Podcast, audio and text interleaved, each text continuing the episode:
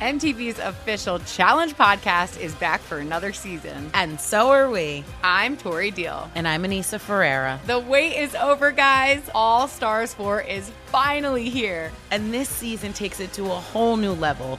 Old school legends, modern power players, and ex lovers are all competing in Cape Town, South Africa for the prize of $300,000. And we're going to be right here along with you fans, covering every episode on the podcast. Listen to MTV's official Challenge podcast on the iHeartRadio app, Apple Podcasts, or wherever you get your podcasts. If you love sports and true crime, then there's a new podcast from executive producer Dan Patrick and hosted by me, Jay Harris, that you won't want to miss. Playing Dirty Sports Scandals. Each week, I'm squeezing the juiciest details from some of the biggest sports scandals ever. I'm talking Marcus Dixon, Olympic gymnastics, Cain Velasquez, salacious Super Bowl level scandals. Join me on the dark side of sports by listening to Playing Dirty Sports Scandals on the iHeartRadio app, Apple Podcasts, or wherever you get your podcasts. What's up, everybody? This is Stephen A. Smith, host of the Stephen A. Smith Show podcast. Tune in every Monday, Wednesday, and Friday at the very least as I bring you all new episodes that feature the biggest headlines in the world of sports, pop culture, business, and I answer your phone calls and respond to your tweets. You'll hear my unfiltered opinions and straight shooter interviews with top celebrities and game changers. All that and more. So listen to the Stephen A. Smith Show podcast on the iHeartRadio app, Apple Podcast, or wherever you get your podcast. All right, here we go. Pac 12 fans, this one's for you. Put your hands up, man! This is the Pac 12 Apostles. Keeping it real. And only the truth lives here. Pac 12 Apostles. Apostles. The Pac 12, where does it stand right now?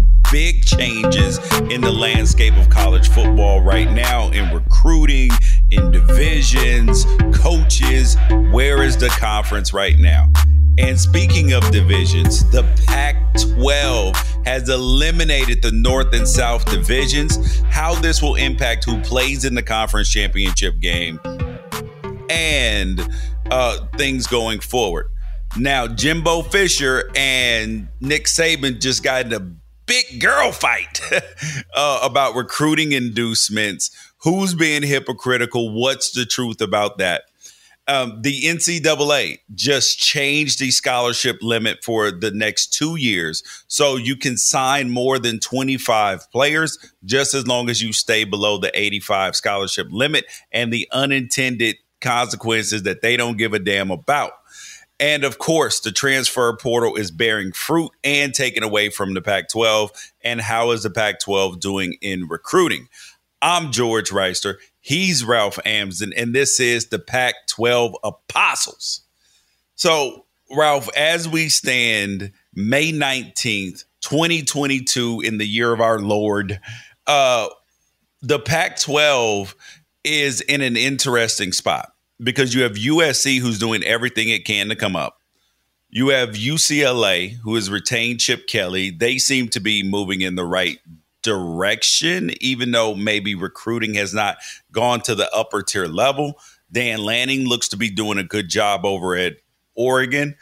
Um, like it seems like I guess is the is the conference getting more top heavy is the question with like other conferences.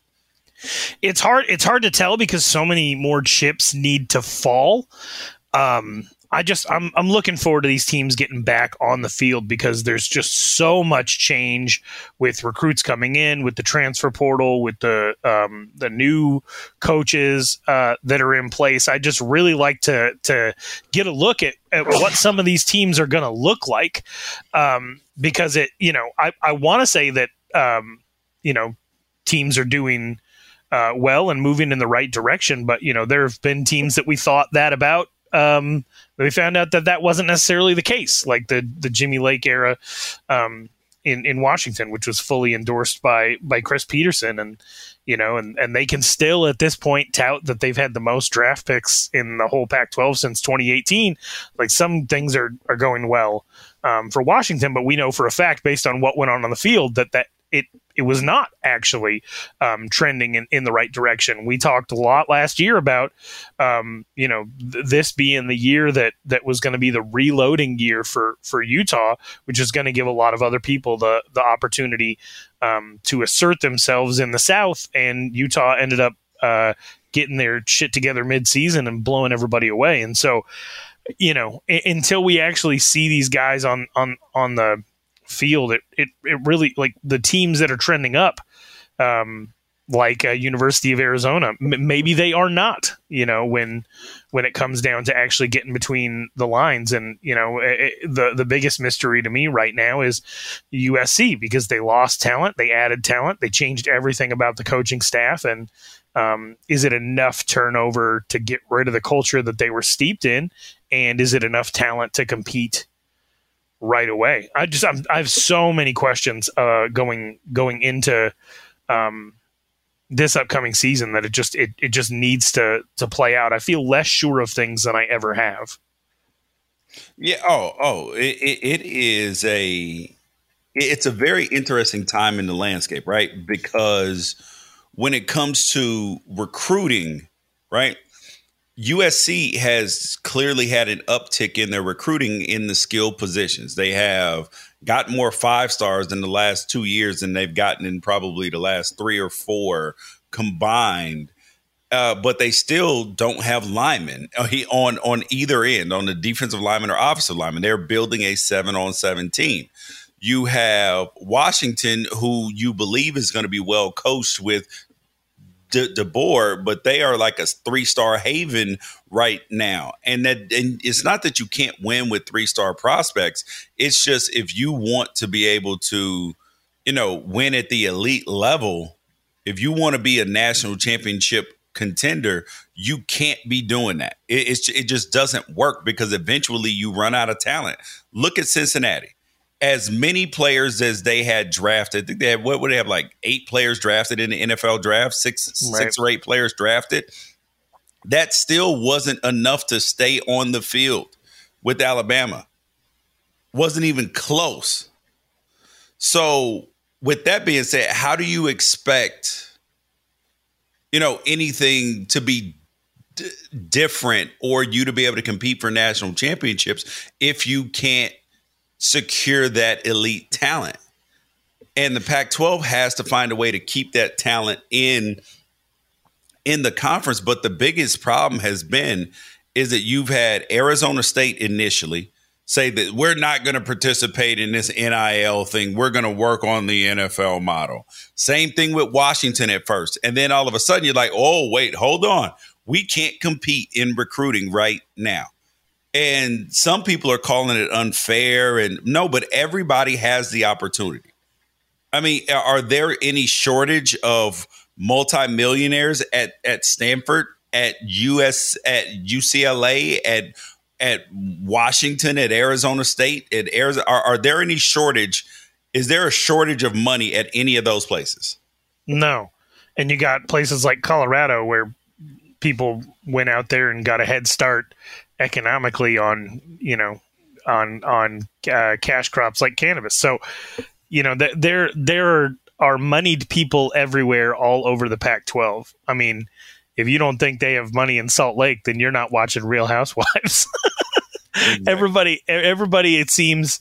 Um, even even Corvallis has got a couple of billionaires attached to um, uh, the I think the like the founder of U-Haul or something like that is a is a beef. So um, you know there's there's money everywhere. Maybe not uh, maybe not in Pullman, but like there is money to be found all over the place to make sure uh, that you're able to put together some type of um, at least collective. And uh, the ASU Ray Anderson saying that they're not going to get caught up in the arms race of NIL was really confusing to me because that's like, you know, that's like a restaurant saying we're not going to advertise. Uh, we're just going to focus on feeding people lunch. yeah, But, like, how are you going to feed people know. lunch if they don't know if where to go to get that lunch? And so, the one of the dumber things on a long list of very dumb things that Ray Anderson has espoused um, regarding the football program over the last couple of years, and um, and and now I think they've kind of backpedaled on that, and and they've uh, started to try to course correct, but it might be too little, too late. Um, they were hoping to put together money packages to save some of the people that were transferring out of the program, like Ricky Pearsall and Jermayne Lole, but you know, I, well, I, I, don't think either one of those guys well, is coming pro- back. Well, the problem is, is that people, I, I think the fans have now demonized the the players in the situation but but how can you demonize the players in the situation when when nobody criticizes an employee for choosing Apple over Google because the the salary is higher and the bennies are better. Yeah, I don't I don't think I have not seen a lot of people blaming the players or calling them greedy or I've I've not seen any of that. What I've seen people say is they don't want to participate in this. Like they don't want to watch anymore. They don't want to be a fan, and that's fine. Like you're well within your right to choose different forms of of entertainment and how it, you spend it, your, it your weekend. Good. It sounds real good until games start on Saturday. It, it See, sounds real good because I, I, think that there are people that are turned off by the movement and all of that by by players. But if you are a real college football fan, if you love college football, like it's like if you love the NFL or you love the NBA, you can your team that you root for can do something that turns you off and it makes you switch teams, right? I changed from the Chicago Bulls to to the Lakers after the way that they did Michael Jordan, Scottie Pippen. I didn't want to be aligned with them anymore, and I was a young kid. So yeah, but you didn't go to Chicago Bulls University. Yeah, but that's what I'm saying is that is that is that then but if you are a true college football fan, you don't just love your team, you actually love college football. So you are going to still love college football if you are one of the P1 fans. Like you don't just turn away from college football. That that that's not the way it works. Hey, you can dislike the system because it feels uncomfortable. But after, uh, like, it, whenever change happens, it's always messy. It is uncomfortable. It makes people feel weird because they don't like it. But after, but, and then initially, like, things go awry, but the market will correct itself. Like, how many times are boosters going to be willing to give out, or these collectives give out this amount of money to players, which doesn't allow other teams to necessarily be competitive. If, if you're Texas A&M, how many times are you going to be able to pay the entire class this amount of money when some of these kids are going to transfer out because they got so many kids in? They're all not going to be able to see the field, so some of them are going to want out. Some of the kids are not going to uh, live up to expectations so how many times is this going to happen? I think the I think the answer is a lot fewer than people think. I see. Uh, here's the difference for me. A lot of the stuff that a lot of the stuff that people uh, cling to their collegiate allegiances um, for it all comes down to like the hope that every once in a great while if you're a Georgia Tech fan or a Colorado State fan or a Cincinnati fan that everything will come together for a g- good season and then in in rare cases a great season, right? Yeah. And I think that the current system though it has many flaws and a lot of things that I would like to see changed, it creates the opportunity for a team to put together something over the course of three or four years that ends up being special that everybody then has the ability to cash in on, whether it's people's draft stock going up or assistant coaches getting better jobs or head coaches moving on um, to bigger contracts. But the incentive was always there to build toward that thing. One of the things about the NIL uh, and transfer portal era is if a, if you are like me, um, somebody whose mother and couple uncles went to University of Wyoming, and so you you have retained that, and, and you know I've been a University of Wyoming fan my entire life. The idea that they could put together a decent team over three four years is one of the things that keeps me coming back. But if I'm watching a game early in the season when they schedule a money game against like Tennessee or something to get blown out, but to have some cash on hand, and a guy like defensive end Solomon Byrd gets two or three sacks, the thing that's going through my head now is I wonder what team he's going to be playing for next year. Mm. And that's not See- fun. Like, and by the way, Solomon Byrd, congratulations on your commitment to USC. So, like, it's it's it's just one of those things where where there's a downside to every good thing, right? And it's an immediate downside. You could have players leave in the middle of the season to cash in on the idea that they blew up at one school, and I believe that will happen. And so when people said that they were done with college football because of players having a voice on social issues, I did not believe them. Because ultimately, I believe that the love of college football and the excitement of game day and the community fostered by college football would be the thing that brought people back. When people complained about coaching movement and coaching salaries and and and yada yada yada, and they said they weren't, you know, uh, gonna watch college football anymore. I, I did not believe them. When people are saying now that they're surrendering their season tickets after 30, 35 years, that it's too much to keep up with, that they that not only are are they uh, confused by who is coming and going on the roster, um, but that they also are having a hard time following along because they got used to recruiting being primarily from high school and now they don't really know what's going on and the, the, Yeah. the season going in is kind of a mystery. Like I actually believe people when they say that Oh, these are are are reasons, especially in the Pac-12 when you have so many other entertainment options. I actually See, I believe, their frustration. No, no, no. I believe their frust their their their frustration. But some Pac-12 fans, I think that that is the issue is that we don't have enough P1 fans. That we don't have enough people who this is their religion as well. And and and that that's the difference and that that's one of the things that when I've been around recruits now. I've been around everybody from Nico Iamaleava, Jaden R- R- Rashada, uh, some of the top wide receivers and DBs in in in the country, five star prospects, high four star prospects. They are all talking about the same thing: is that when they go on their visits, right? When they when they take unofficials, when they go to games, they love the game day experiences and the game day they've and in the Pac 12, they've loved the game day experiences at Oregon. They've loved them at Utah. They have loved them at Washington previously. And that's about it at the Pac 12. And we need to increase the game day experiences like the the sheer like um like where where fans keep talking about uh, put a good product on the field and we'll show up, right? Like that's actually counterintuitive because fans should actually be cheering when you're the, the loudest and the most when your team is bad. That's because not it- how it's ever worked, though. I- it's I- not going to start working that way. I know, way. but I'm I'm just saying that shouldn't that be how it should be?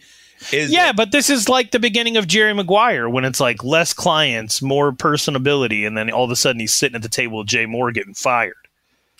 Like that that's a nice pie in the sky thing. But like here is here I'll I'll just give you uh um since you brought up Jaden Rashada, I'll just give you a point of frustration here. Um in the era before NIL, and I'm not saying this is good, okay? So I want to be really, really clear on that before anybody's like, "You're you're against kids getting paid." Absolutely not. I've been I've been the one banging the table for it, right? For the, Yep. the longest, you too. So you have a kid like Jaden Rashada, who a couple years ago goes out, gives a bunch of interviews saying that like, "Hey, loyalty is really important to me." My dad went to Arizona State. When the dust settles, they're going to be one of my top schools because of that relationship. And here we are in the NIL era where he's going all over the country trying to figure out like what the best situation for him is going to be and Arizona State doesn't even make his top 7 because they're not competitive in the NIL landscape. That's a that's a thing that Arizona State fan. I don't care whether you think it's good or not. Arizona State fans look at that and they're like, "Why would I follow this? Why would I care about this?" Okay. See, but I, I, agree that some of it is NIL, right? But but for Arizona State specifically, I mean, if if if you had used that that example with like, you know, with another school that's not in absolute turmoil and upside down right, right now, I think it would be a little better if uh, that makes sense. Because Arizona State is potentially going at allegations. I mean, having allegations. They may be going on pro probation. I, I think that there's so much more that goes into the situation with Arizona State, how kids look at them in recruiting than anything else, if that makes sense. Oh no, no, it, it totally makes sense. It, I mean, it would be but, like, it, but, but they still would not, e- even without all of that. I'm not sure if they would have made the top seven when if they're not participating in the NIL game. Because right. if you are a, I, I mean, just just realistically, if you are a kid and you have 10 schools that are willing to pay you a million dollars or more per per year, right? And your dad, the kid, the school you've been a fan of your entire life, wants to give you zero dollars. And the other schools are also better than them at the same time. Right are you even going to seriously consider the other school? No, but if you're a fan of that school and you watch that happen, what incentive do you go ha- do you have to go sit in the stands and be louder because your team is in turmoil, so you should go there and cheer even harder. Okay, or cheer harder by creating a collective like these other schools have done and donate money to it. Donate millions to it. I think that that is an additional answer. I mean, because that's what these other schools have done. The money's not coming out of the university. The money's coming from donors who've put together charity, fake ass charities or collectives and are, you know, giving kids money to go to certain certain schools. Fox Sports Radio has the best sports talk lineup in the nation. Catch all of our shows at foxsportsradio.com. And within the iHeartRadio app, search FSR to listen live. If you love sports and true crime, then there's a new podcast from executive producer Dan Patrick and hosted by me, Jay Harris, that you won't want to miss. Playing Dirty Sports Scandals. Each week, I'm squeezing the juiciest details from some of the biggest sports scandals ever. I'm talking Marcus Dixon, Olympic gymnastics, Cain Velasquez, salacious Super Bowl level scandals. Join me on the dark side of sports by listening to Playing Dirty Sports Scandals on the iHeartRadio app, Apple Podcasts, or wherever you get your podcasts. What's up, everybody? This is Stephen A. Smith. When I'm not at my day job, First Take, you can find me in my studio hosting the Stephen A. Smith Show podcast. Tune in every Monday, Wednesday, and Friday, at the very least, as I bring you all new episodes that feature the biggest headlines in the world of sports, pop culture, business, and politics. You'll hear my unfiltered opinions on those nauseating Cowboy fans, the chaos in Washington, D.C., and trending topics on social media, as well as my straight shooter interviews with top celebrities and game changers. And I occasionally give out love advice. Yes, it's true. If you want to know my true feelings about something, I'll give it to you straight. So listen to the Stephen A. Smith Show podcast on the iHeartRadio app, Apple Podcast, or wherever you get your podcast. I'm Hannah Storm, and my podcast, NBA DNA with Hannah Storm, digs deep into the history of professional basketball, along with my own as one of the first female sportscasters. Now let's get you up to speed on what else happened around the NBA today. We talked to all sorts of people I interacted with, from Dr. J to Charles Barkley. And recap iconic moments. Yes, he's got it. He, here he comes. We rock the baby to sleep and slam dunk. As well as some of the wild stories behind the scenes. We were like, what? What are we in for? The scoreboard crashes before we even tip a game off. Today, the NBA is a global sports and entertainment giant. Players are multimillionaires and cultural icons. Iguodala to Curry, back to Iguodala, up for the layup. Oh, blocked by James. LeBron James. And these stories are about how we got here, both on and off the court. And what's next? Listen to NBA DNA with Hannah Storm on the iHeartRadio app, Apple Podcasts, or wherever you get your podcasts. And I have, and, and that leads us to the Jimbo Fisher and uh, Nick Saban argument. So here is what Nick Saban said yesterday, in you know, in his little fireside chat, and then we'll play right after what happened with Jimbo Fisher in his press conference today.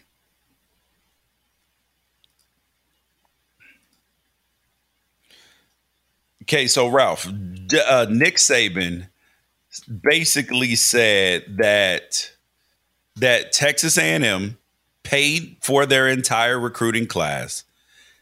That Jackson State got a kid, uh, Travis Hunter, for a million dollars plus. And did you see that as him as him being critical of it, or him saying, or was this him begging his own donors to to to do more because they had the number two recruiting class? Ah, uh, here's how I took it. And it's possible that I'm reading more into this than needs needs to be read into. I didn't look at it as Nick Saban being whiny. I, I saw either. I saw this as another in a series of warning shots that he's fired off. He might have been irresponsible with with some of the information that he shared um, in in that meeting to those people. However, what he's trying to but say is knowledge. Like he didn't say anything that other other people well, didn't know. De- Deion Sanders is denying it. Jimbo Fisher's denying it. So like the public knowledge part of it is debated. Like what? Well, the school doesn't pay them. So like, yeah, they're going to be like, yeah, we didn't pay. No, he got a deal, a legitimate right. deal from Barstool. Tra- There's nothing Travis, wrong or illegal. Bar- Barstool has Barstool has denied that any money changed hands. Travis Hunter just came out today and said, if I have a million dollars, why is my mom's still hanging out with five kids in a three bedroom house. Like, uh, Deion Sanders said, I don't even get paid a million dollars. Like, so, so Travis Hunter's been pretty forceful in, in his denial of, of what Nick Saban is saying here. I think it's common knowledge to everybody involved that 20 plus million dollars changed hands through the formation of a collective in order for Texas A&M to secure the class that they put together. Yes. And guys, guys that were deciding between Alabama and Texas A&M, like Anthony Lucas, that was, you know, that's one of the things that's probably um, put a spur in Nick Saban's boot. But I didn't look at this as Nick Saban complaining about Lane Kiffin, complaining about Jimbo Fisher, complaining about Deion Sanders. I looked at Nick Saban saying, hey, if those guys are doing those things, what they don't understand is if if I do it, it's over. If I have the ability to take the same advantage of what they're doing instead of saying, all right, my kids are now opened up to market themselves, figure out what market value is for their goods and services. And he said his players went out and collected over $3 million last year marketing themselves based on their place at, at at Alabama. But he said, if we have the ability to go $1 million per kid, do you think I'm not going to recruit better than Jimbo Fisher? Do you think I'm not going to get these kids that, that, that, that, that Deion gets? If we're not, if we're playing this game too, do you think I'm not going to win? Okay. So, so and that's so, the thing that people got upset about is that, is that Jimbo, he got to grandstanding because I didn't understand Jimbo's like fervent anger about it that um that I think for Jimbo, you just got to put your foot down somewhere, right? So he gets to go out there and say, "We didn't cheat. You, you, he's a cheater. Look into him. His dad should have slapped but him. there wasn't cheating. Like even if this is what they did, it wasn't cheating. It's within Right. the rules. right, So- but what so Jimbo's don't saying under- is Jimbo wants to say that if you want to imply that what we did, which was by the rules, if you want to imply that that was dirty, why doesn't someone go look into your time at Michigan State? Why doesn't somebody go look into your time at LSU? Why doesn't and and the weirdest thing that Jimbo Fisher is saying is, I know that Nick Saban cheated because I work for him, but I've never cheated in my life. Buddy, if you oh. worked for Nick Saban while he was cheating, then you cheated.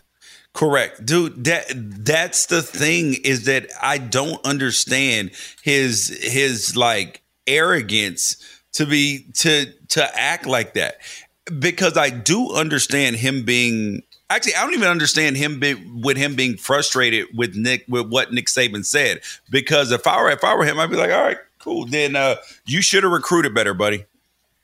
You should have recruited better. Oh man, I, I mean, what what what else? eh, there, he didn't break. They didn't break any rules. This is the NCAA's fault with how they handled this entire situation. The, this is and and I actually like the fact that these collectives are playing within. They're playing in the gray area. They're playing within the rules.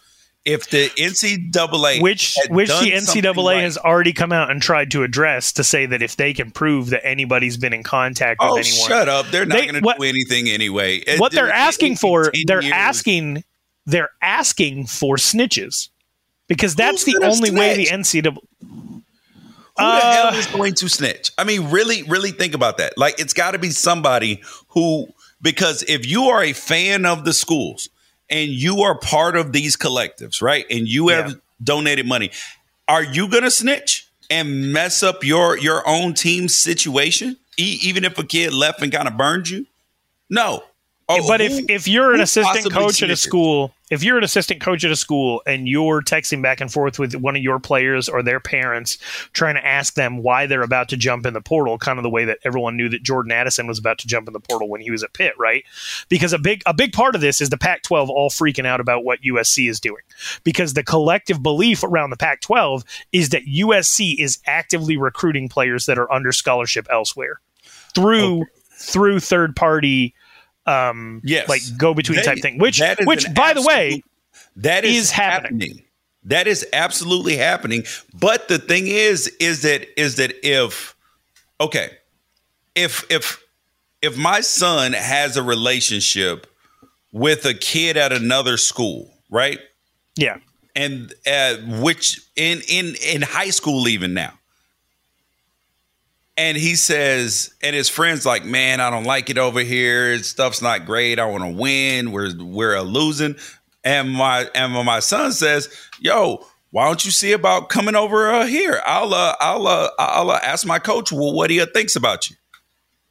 And he goes to go ask the coach. He's like, bruh, I mean, shit. If if if, if he wants to move, I mean, I'm not gonna ask him to move or anything, but but if he wants to move, if if he wants to come apply to our school, cool. And and then and my and my son goes back to the kid and says, "Yo, yo," he said, if you want to apply, you know, then he can have a conversation with, with, with you. So now, and then you have that, and, and then the kid talks to another kid at Mater Dei and St. John Bosco. He's like, okay, cool. I'm gonna go talk to all these schools. Like, how is that? I mean, these are just relationships.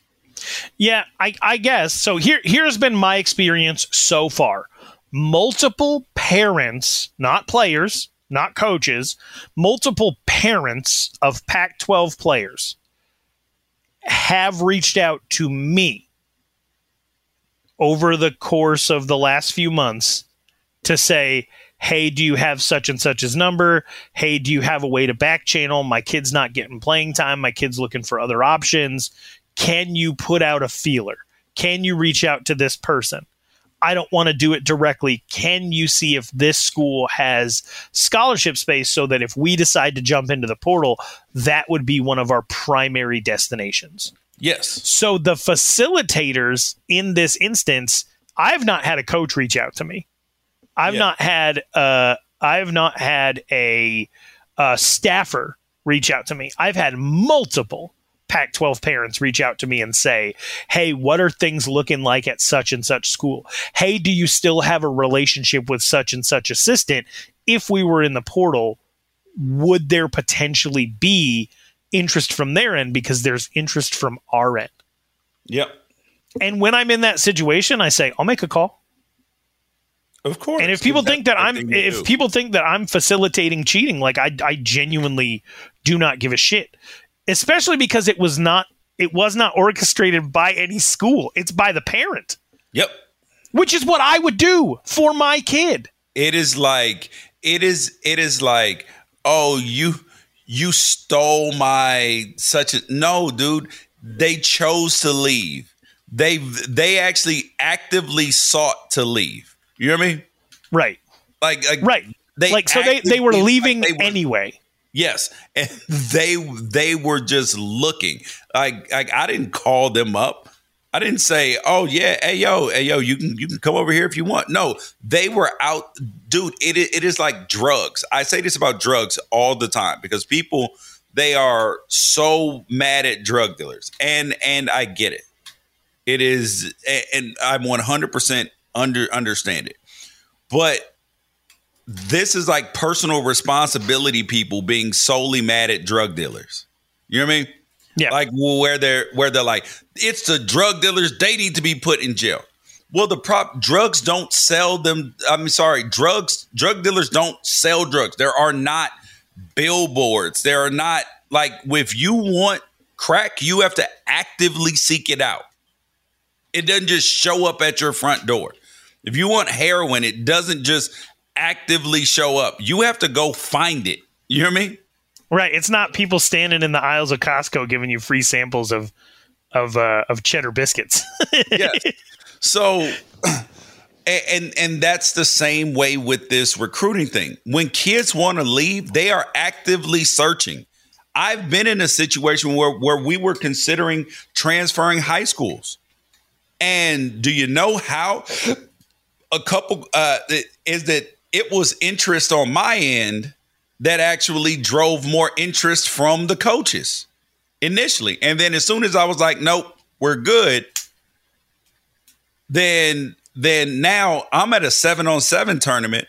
This last weekend, I have a a a, a booster, if you will, from another school and another coach saying, "Hey, yo, if you're not happy over there, let let us know. Full full scholarship here. This, this, this." I'm like, nah, nah, man, we're good.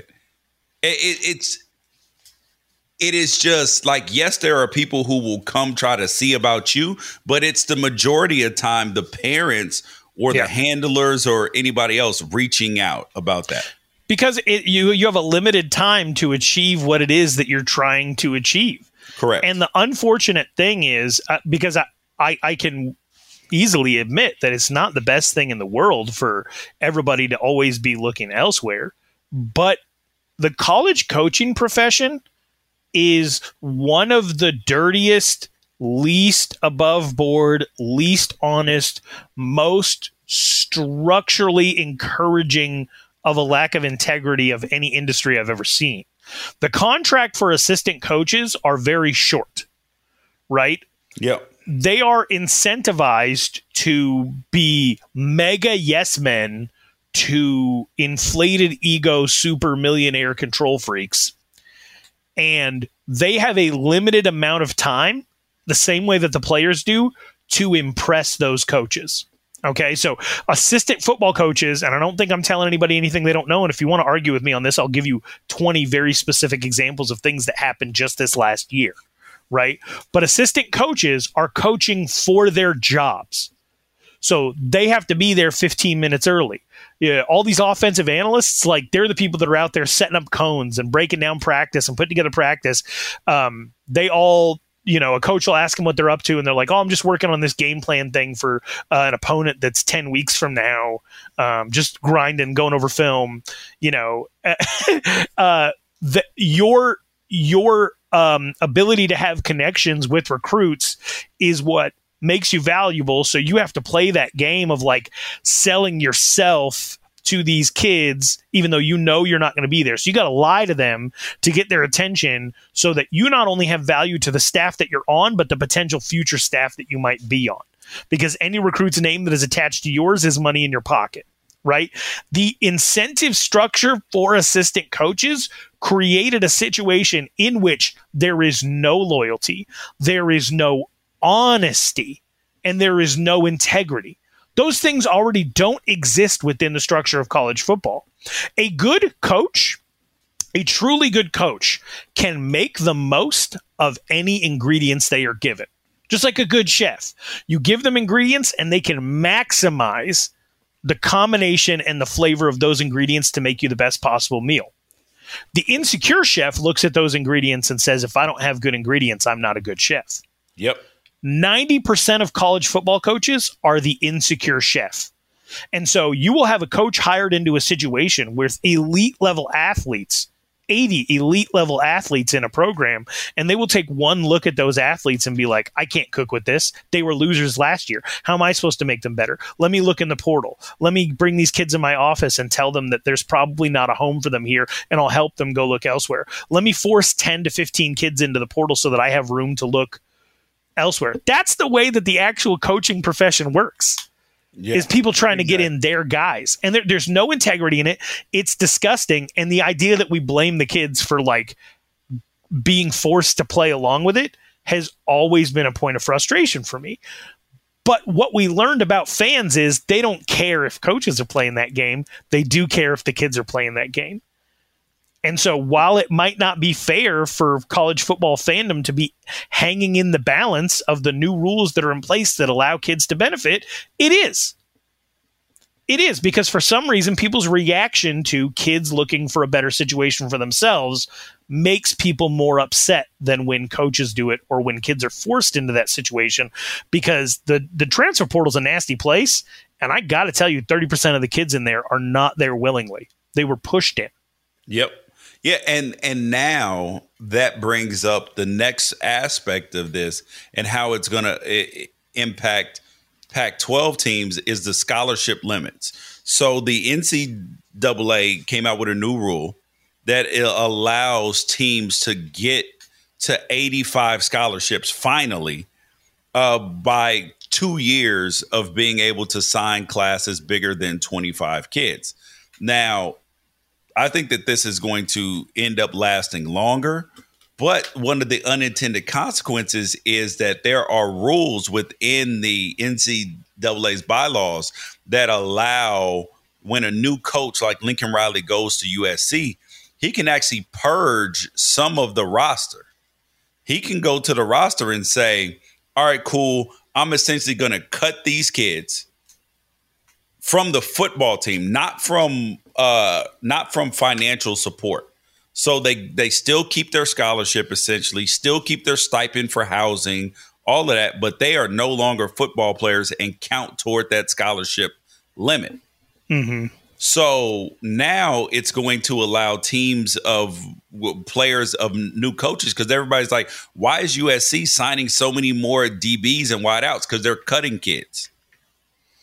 Yep and and the kid has a choice. Either i'm going to hop in the portal because i still want to play college football or i'm just going to go be a regular student and keep and keep my scholarship. Right which we which we had a bunch of offensive linemen at UCLA do that when Chip Kelly came in with a with an axe and he was cutting dudes left and right you had a freshman linebacker at Arizona State who had been committed to Arizona State since he was 14, stay and finish nursing school. Like it's it that that's becoming a thing of where people are people are put in a position where you know, am I going to go to the portal and have an uncertain future, or am I going to have my school completely paid for and be on scholarship while I'm here, but have no access to football? Yeah. Yep. So, but and, and, and so people don't realize that in that that now kids are going to get pushed out. So if you are a, a kid, what are you what are you going to do? I, am well, well, actually, if you are a fan, are you upset with this? Is the is the question?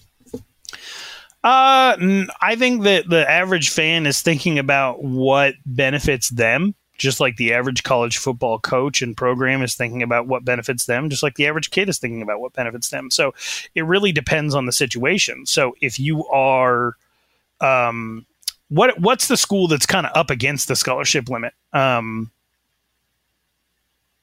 we had we had heard about a Pac-12 school that was like over 85, and we're having to. Mm. Um, so like I- if you're if you're if you're that school, if you're in a situation where, um, where in order to uh, improve your talent, you have to go out and you have to move a bunch of people around, that could come back to haunt you because if you piss off the right high school coach or whatever, you know, that stuff can spill out onto social media and create image issues. Um, but like, let's say that you're Arizona State and you're you're bordering 70 scholarships and on the verge of possibly losing even more due to sanctions, the idea that you can rebound from your situation even quicker by replenishing as fast as possible um, is attractive, right? And so, what I'm interested in is all of these contributing walk ons that have been told by their college coaches, hey, we would love to put you on scholarship, we just don't have room for it but like it's a school like Stanford that operates at 75 scholarships on the regular. Yep.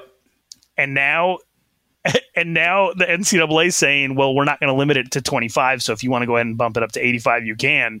I'm interested to see what happens when those walk ons look that coach in the eye that told them they didn't have room because they were lying about not having room. Exactly. Uh, that, it, it, you know, it, the, the truth is definitely going to get told. Um, but I, I, I, I really hate that the NCAA does things to um, retroactively try to make up for um, certain issues like the transfer portal or the non eligibility COVID year or things like that when they have the ability to possibly have some foresight. Like I've always thought that the 25 scholarship limit, especially with the introduction of the transfer portal, that you should have given some respect to the idea that, like, okay, well, you know, it, your your primary source of talent is going to come from the high school level, so you need to lock in 15 of those scholarships and guarantee that that's the direction that they go in. And then let's say that you can get 7 from the portal, right? Okay. And then 3 have to come from junior college because that's the only way you're going to save junior college football, which is on the decline every single year. There's there's 20 25 less junior college football programs right now than there were 5 years ago. So the NCAA could have structured the scholarship uh, um, limit to uh, to ensure the health of Yeah. high school football, to ensure the future of college football, to help prop up uh, junior college. They could have done those things, but they don't. They don't, and it's just it's an embarrassment. And I, you know, Mark Mark Emmert uh, is is going off into the sunset with a ha- having had a truly useless tenure. Um, and I think that you know, I, I think that you, you gotta anytime his name is mentioned for the rest of eternity, he might be sleeping on a on, on a twenty thousand dollar mattress, so he might be able to lay his head down comfortably at night. But I don't think that anybody who's a fan of college football should ever mention his name without attaching the man who helped ruin this sport. Yep. Yep. One one hundred percent. Fox Sports Radio has the best sports talk lineup in the nation. Catch all of our shows at foxsportsradio.com. And within the iHeartRadio app, search FSR to listen live. If you love sports and true crime, then there's a new podcast from executive producer Dan Patrick and hosted by me, Jay Harris, that you won't want to miss. Playing Dirty Sports Scandals. Each week, I'm squeezing the juiciest details from some of the biggest sports scandals ever. I'm talking Marcus Dixon, Olympic gymnastics, Cain Velasquez, salacious Super Bowl level scandals. Join me on the dark side of sports by listening to Playing Dirty Sports Scandals on the iHeartRadio app, Apple Podcasts, or wherever you get your podcasts. What's up, everybody? This is Stephen A. Smith. When I'm not at my day job, First Take, you can find me in my studio hosting the Stephen A. Smith Show podcast. Tune in every Monday, Wednesday, and Friday, at the very least, as I bring you all new episodes that feature the biggest headlines in the world of sports, pop culture, business, and politics. You'll hear my unfiltered opinions on those nauseating Cowboy fans, the chaos in Washington, D.C., and trending topics on social media, as well as my straight shooter interviews with top celebrities and game changers. And I occasionally give out love advice. Yes, it's true. If you want to know my true feelings about something, I'll give it to you straight. So listen to the Stephen A. Smith Show podcast on the iHeartRadio app, Apple Podcast, or wherever you get your podcast. I'm Hannah Storm, and my podcast, NBA DNA with Hannah Storm, digs deep into the history of professional basketball, along with my own as one of the first female sportscasters. Now let's get you up to speed on what else happened around the NBA today. We talked to all sorts of people I interacted with, from Dr. J to Charles Barkley and recap iconic moments. Yes, he's got it. He here he comes. Way rock the baby to sleep and slam dunk. As well as some of the wild stories behind the scenes. We were like, what? What are we in for? The scoreboard crashes before we even tip a game off. Today, the NBA is a global sports and entertainment giant. Players are multimillionaires and cultural icons. Iguodala to Curry, back to Iguodala, up for the layup. Oh, blocked by James. LeBron James. And these stories are about how we got here, both on and off the court. And what's next? Listen to NBA DNA with Hannah Storm on the iHeartRadio app, Apple Podcasts, or wherever you get your podcasts. So, man, as we look at these scholarship limits and and and all of this stuff, who do you think is going to be the biggest beneficiary beneficiaries of this? I mean, because it I, I, obviously, like we just talked about, schools with new coaches are going to benefit greatly from this. First thing, because Yeah. they're able to cut players and kind of purge their roster and get to 85 scholarships. Um, I think the one of the biggest benefits will be kids that are suffocating in the portal. Yes. Um, because there will be a little bit of extra room for some of those kids that are trapped in there to get out. I think high school, uh, as with many of the decisions made by the NCAA, high school football players will suffer. Um, as far as programs, everything always benefits the best resourced programs. And so USC is one of the best resource programs, and they have been severely underperforming. This gives them the opportunity to to um, progress to the mean of who they are a- as a program. Um, I don't think Oregon really has these types of issues right now, um, but it really just depends on what resources you have behind you moving forward. And I think that th- everything points to, um, for the first time in a long time, uh, all all things being sunshine and roses for the University of Southern California. Well, I mean, they. I, I think that they are going to be greatly benefited. That USC is clearly the beneficiary of a lot of people willing to put their money where their mouth is to make USC a really good program again, right? But I think that we're also seeing USC and Oregon because Colin Cowherd hinted at a major shift for USC coming up very soon in the next 18 months. And I don't think that that's exclusive to to them. I think that you may see that from Oregon, from some other schools, that you may see some movement in the Pac-12 or some sort of media agreement that is different than the rest of the conference. So I think that there are opportunities for other schools to capitalize on those things. Now, I also believe that if a school like Utah got in on NIL a little bit, right, that Yeah. they would be hugely benefited from it. But I, I think that you're going to have some schools win in the short run, but after the market corrects itself, because these are the people who are given the money are successful business people or successful at their jobs very Yeah. successful to be able to give hundreds of thousands of dollars or fifties of thousands of dollars or millions of dollars to be able to help out in recruiting and and you know with the inducements and all of this stuff so they are going to figure out a structure that makes sense for them, and because they're not used to throwing good good money after bad. You know what I mean? Oh, for sure. And you're we're we're definitely pretty close to the first time that a booster sues a an athlete. That's Oh, yeah. coming. Oh, like Oh, yeah. that, that's absolutely coming.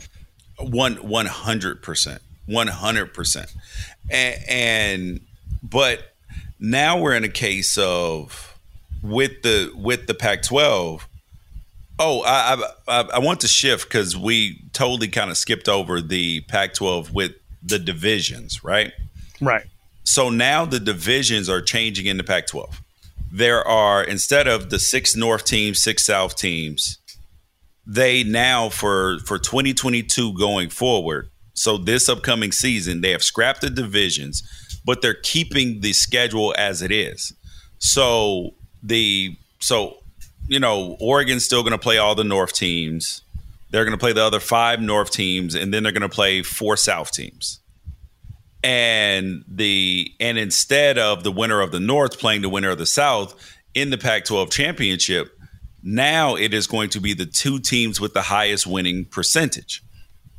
Now if you go back to the you know since 2011 right how this would have impact the the impacted the conference championship game. In 2011 it was number nine Oregon versus UCLA. It would have been number four Stanford versus number nine Oregon.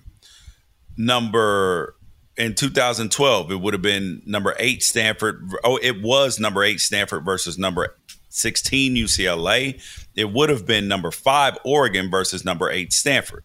Number in 2013, uh, it wouldn't have changed with Stanford and Arizona State. Number 14, it wouldn't have changed with Oregon and Arizona. 15, instead of it being Stanford versus USC, it would have been Stanford versus Oregon. In 2016, Washington, Colorado wouldn't have changed. 17, USC, Stanford wouldn't have changed. Uh, 2018, it wouldn't have been Washington versus Utah. It would have been Washington versus Washington State. And in 19, it wouldn't have changed Utah versus Oregon. 2020, instead of it being USC, actually, I'm gonna throw that that one out because everybody didn't play the same amount of games because it would have Right. been USC versus Washington, but under the new system, it would have been USC versus Colorado. But then, how do we know if Washington would have beaten Oregon? Like, there's so, so I'm throwing 2020 out. And then last year, Oregon versus Utah, there wouldn't have been a change either. So so half the years so so since 2011 so that's one two three four five six seven eight nine ten years because we're throwing out 2020 there was no change in one two three four five six of those years. So it's not going to create like a huge seismic shift but it's going to get interesting for the scheduling because there's not going to be another you know like a north south scheduling so how do you, so i think it's going to be important to keep some of the rivalries right? Like obviously the apple cup has to stay. Oregon versus oregon state has to stay. Does oregon washington have to stay? Does you know what i mean? Like which ones have to stay? And then also the pacific northwest teams all want to play either usc or ucla in california every year for recruiting purposes. Right. so so th- there's going to be some tricky stuff going on in the in the conference itself as a, as the schedule changes in 2023 w- because it won't be divisional play like because the schedule was already set as is. Yeah. I don't. I, it doesn't bother me. I, I part my initial reaction was like, well, as a Pac-12 South fan, this is going to adversely affect at some point the Pac-12 South. But if Pac-12 South stops even mattering, I just I would hope that whatever school wins their division, and if they don't end up in the actual Pac-12 championship next year, that they don't hang a Pac-12 conference uh, division banner. That would be really annoying. if somebody, if Utah goes eight and five, they don't make the Pac-12 championship, and then you have a 2022 Pac-12 South champions banner flying out in Salt Lake. I would just hope something like that doesn't happen. But I, um, this doesn't bother me any. I don't think the divisions are are are necessary anyway. Um, as long as you get the two best teams. Now, I do think one weird caveat is it's the two teams with the highest winning percentage and not the two teams that are ranked the highest.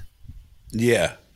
So if you run into a situation where it's like UCLA is the number 10 team in the country, um, Colorado is the number 12 team in the country, and and uh, Oregon's the number nine team in the country, and you would say like, oh, then Oregon and UCLA should play each other, but based on winning percentages, if it's Oregon and Colorado, like that's not a thing that gives the Pac-12 the best opportunity to to, to play in the highest level bowl games, and so I would have hoped that that was something that was that was included and maybe still will be in the future. Um, but I do think that it should be the highest highest ranked teams and not necessarily the teams with the two because you, you want to put yourself in the position to have the, the best opportunity to, to play in the biggest bowl games. You want you want to grant your schools as much resources as possible. And I'm not sure that that would ever even come into play, but you just don't want to have something in place where it might, you know? Yep, for sure, for sure, for sure. Um, now, uh, now, as we're looking at, I guess the the coming up summer for the Pac-12 schools, we thought that May 1st would signal the end of kind of the transfer portal drama in terms of players hopping in the portal we we, we still got to figure out where Jordan Addison goes. We still have to figure out where did did Lole from Arizona State commit yet? No, he's like visiting Louisville right now or something. Can we talk about Jordan Addison though, and the fact that the Pac-12 teams all got together and and and Ray Anderson gave a speech saying that Oh people need to stay within the rules. That, dude, that was the. Eh, I- If I were sitting in that meeting, everybody had to be sitting in that meeting. Like, are are, are you serious? Are are you the one talking to us about that, Mister? We brought recruits on campus violating COVID rules, while while nobody else could have people on campus. Y'all did. The uh the uh you guys had to get rid of a bunch of your coaches for for violating rules and being so flagrant about it? Are are are is is is that who's who's lecturing us? The guy who also can't win in basketball or in football? Are you lecturing us? How about no, my friend? How about no, pal? I I, I got earmuffs for you. Okay, so then what about the perspective that like oh, one of your defensive ends just probably got half a million dollars to go to uh, or one of your linebackers probably just got half a million dollars to go to USC, and there was probably some sort of uh, arrangement prior to the transfer. Do you just not say something? If you're Uh, Ray Anderson, do you you stand up and say, "I forfeited my right to comment on the fact that USC is purchasing players off of our team"? you should have you should have uh gotten how do I explain like if you are them you you should have had your NIL stuff in place. And guess what? The kid might still be there or or maybe just just maybe you should have had your your shit together with your team that way it wasn't falling apart at at the seams. So so yeah. But then they just took a kid from from Florida quarterback from from, from Florida Emory Jones. Emory while Jones, they have yeah. while they have five other scholarship quarterbacks. So you're doing a poor ass job if you have four if you have five quarterbacks on scholarship and you my friend don't think that any of them is good enough to be your starter Yeah, That's and I problem. that that that's a mess in and of itself. And I've talked to people affiliated with the team that are like, we why would our coaches come out and say after one practice that there's no starting quarterback here? That we might have to look elsewhere for a starting quarterback. And also, what quarterback in his right mind would look at a staff and say, that staff has openly admitted they don't have the ability to develop the quarterbacks on their roster. I want to go play there. yep But uh, Jort, um, but Emory Jones got he got himself a truck and up to $75,000 in NIL enticements to come to Arizona State. So they have put uh, a, a foot forward in that area. But here's the issue with that. Would the expectation be if only one player on your team at a certain position is getting money? Wouldn't the expectation be that that player plays? Yep, exactly. And who says that he's going to? He's going to have to beat out Dalen McLemore and Finn Collins and, and, and Trenton Bourguet and, and Paul Tyson um, and and um, uh, and and Meredith. Like they're, they're, he's going to have to beat all those guys out.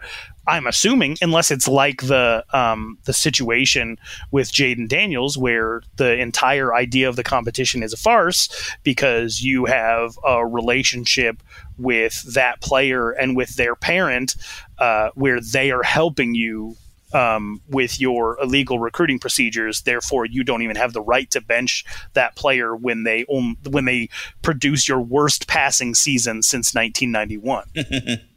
No, you are one hundred percent. So you know what? What are they? What are they even going to do? But but yeah, I, I my whole thing is it. So so what? He's a hypocrite. You got to say something if that's what you believe. And we've now reached a point where Oklahoma has accused USC of cheating. Uh, Pitt has openly accused USC of cheating. Arizona State has openly accused USC of cheating with the support of Colorado and other and other institutions within the Pac-12. It's interesting to me that everybody can shit on Lincoln Riley and he doesn't have anything to say about it. However, Nick Saban mentions Jimbo Fisher's name, and he's holding a press press conference saying that that Nick Saban should have been beat as a kid. Pac-12 Pac-12 teams really just don't have that same level of animosity and beef. But I do also want to bring up that Sua Cravens, former USC player, has come out and he has said that the only schools that did not offer him some type of enticement when he was a recruit, a five star recruit, were Pac 12 schools because they believe that they're held to a different standard by the NCAA than the SEC. What did you think of those comments? I think that he's clearly right by what happened with USC but they were kind of flagrant. Like there was some flagrancy going on with the with the Reggie Bush stuff, but but still, like it it shouldn't have been illegal to begin with. First thing, so listen, I'm one hundred. He he was saying he was offered ten to twenty thousand dollars to visit, and that all the schools that were offering him money were southeast of. Texas, and these are the schools that he was that he uh, was recruited by at the time. Tennessee, mm-hmm. um, that are out in that region of the country, Florida, uh, Arkansas, and Alabama. all right, dude, dude. That, all the ten dollars is for is to cover the uh, airline trips for uh, for unofficials. Like I'd be like, listen, you like Lloyd Christmas here in case yeah, I want yeah. seconds. Yeah, I need I need I need forty thou so I can book the PJ to come. We'll we'll come. Slide me, slide, slide me forty thousand. I actually, actually, I need you to slide me fifty. You can, you can uh, advertise here on the Pac-12 Apostles pod, podcast. A- advertise your your business. I'll spend two thirds of it on the private jet for us to fly out uh, on the recruiting trip, and then the rest goes to the podcast. And just saying, I just it's amazing that we had teams caught what's what's incredible so far is that nothing has come out about prepaid Visa debit cards, which is how everybody was doing their dirty business. Shh, shh. yeah, dude. Like, like, like, you know, like a a, a hundred thousand dollar uh, gift cards. Come on. That's why. Yeah, that's why I'm so pissed off at Tennessee for putting actual cash in a McDonald's bag. yes, exactly. like can you just just use the debit cards the same way that everybody else does? Yep. Well, you guys, that is the Pac 12 apostles for today. I'm George Reister. He's Ralph Amsden. Always keep up with the show. Peace out. MTV's official Challenge podcast is back for another season. And so are we. I'm Tori Deal. And I'm Aneesa Ferreira. The wait is over, guys. All Stars 4 is finally here. And this season takes it to a whole new level. Old school legends, modern power players, and ex lovers are all competing in Cape Town, South Africa for the prize of $300,000. And we're going to be right here along with you fans, covering every episode on the podcast. Listen to MTV's official Challenge podcast on the iHeartRadio app, Apple Podcasts, or wherever you get your podcasts. If you love sports and true crime, then there's a new podcast from executive producer Dan Patrick and hosted by me, Jay Harris, that you won't want to miss. Playing Dirty Sports Scandals. Each week, I'm squeezing the juiciest details from some of the biggest sports scandals ever. I'm talking Marcus Dixon, Olympic gymnastics, Cain Velasquez, salacious Super Bowl level scandals. Join me on the dark side of sports by listening to Playing Dirty Sports Scandals on the iHeartRadio app, Apple Podcasts, or wherever you get your podcasts. What's up, everybody? This is Stephen A. Smith, host of the Stephen A. Smith Show podcast. Tune in every Monday, Wednesday, and Friday at the very least as I bring you all new episodes that feature the biggest headlines in the world of sports, pop culture, business, and I answer your phone calls and respond to your tweets. You'll hear my unfiltered opinions and straight shooter interviews with top celebrities and game changers. All that and more. So listen to the Stephen A. Smith Show podcast on the iHeartRadio app, Apple Podcast, or wherever you get your podcast.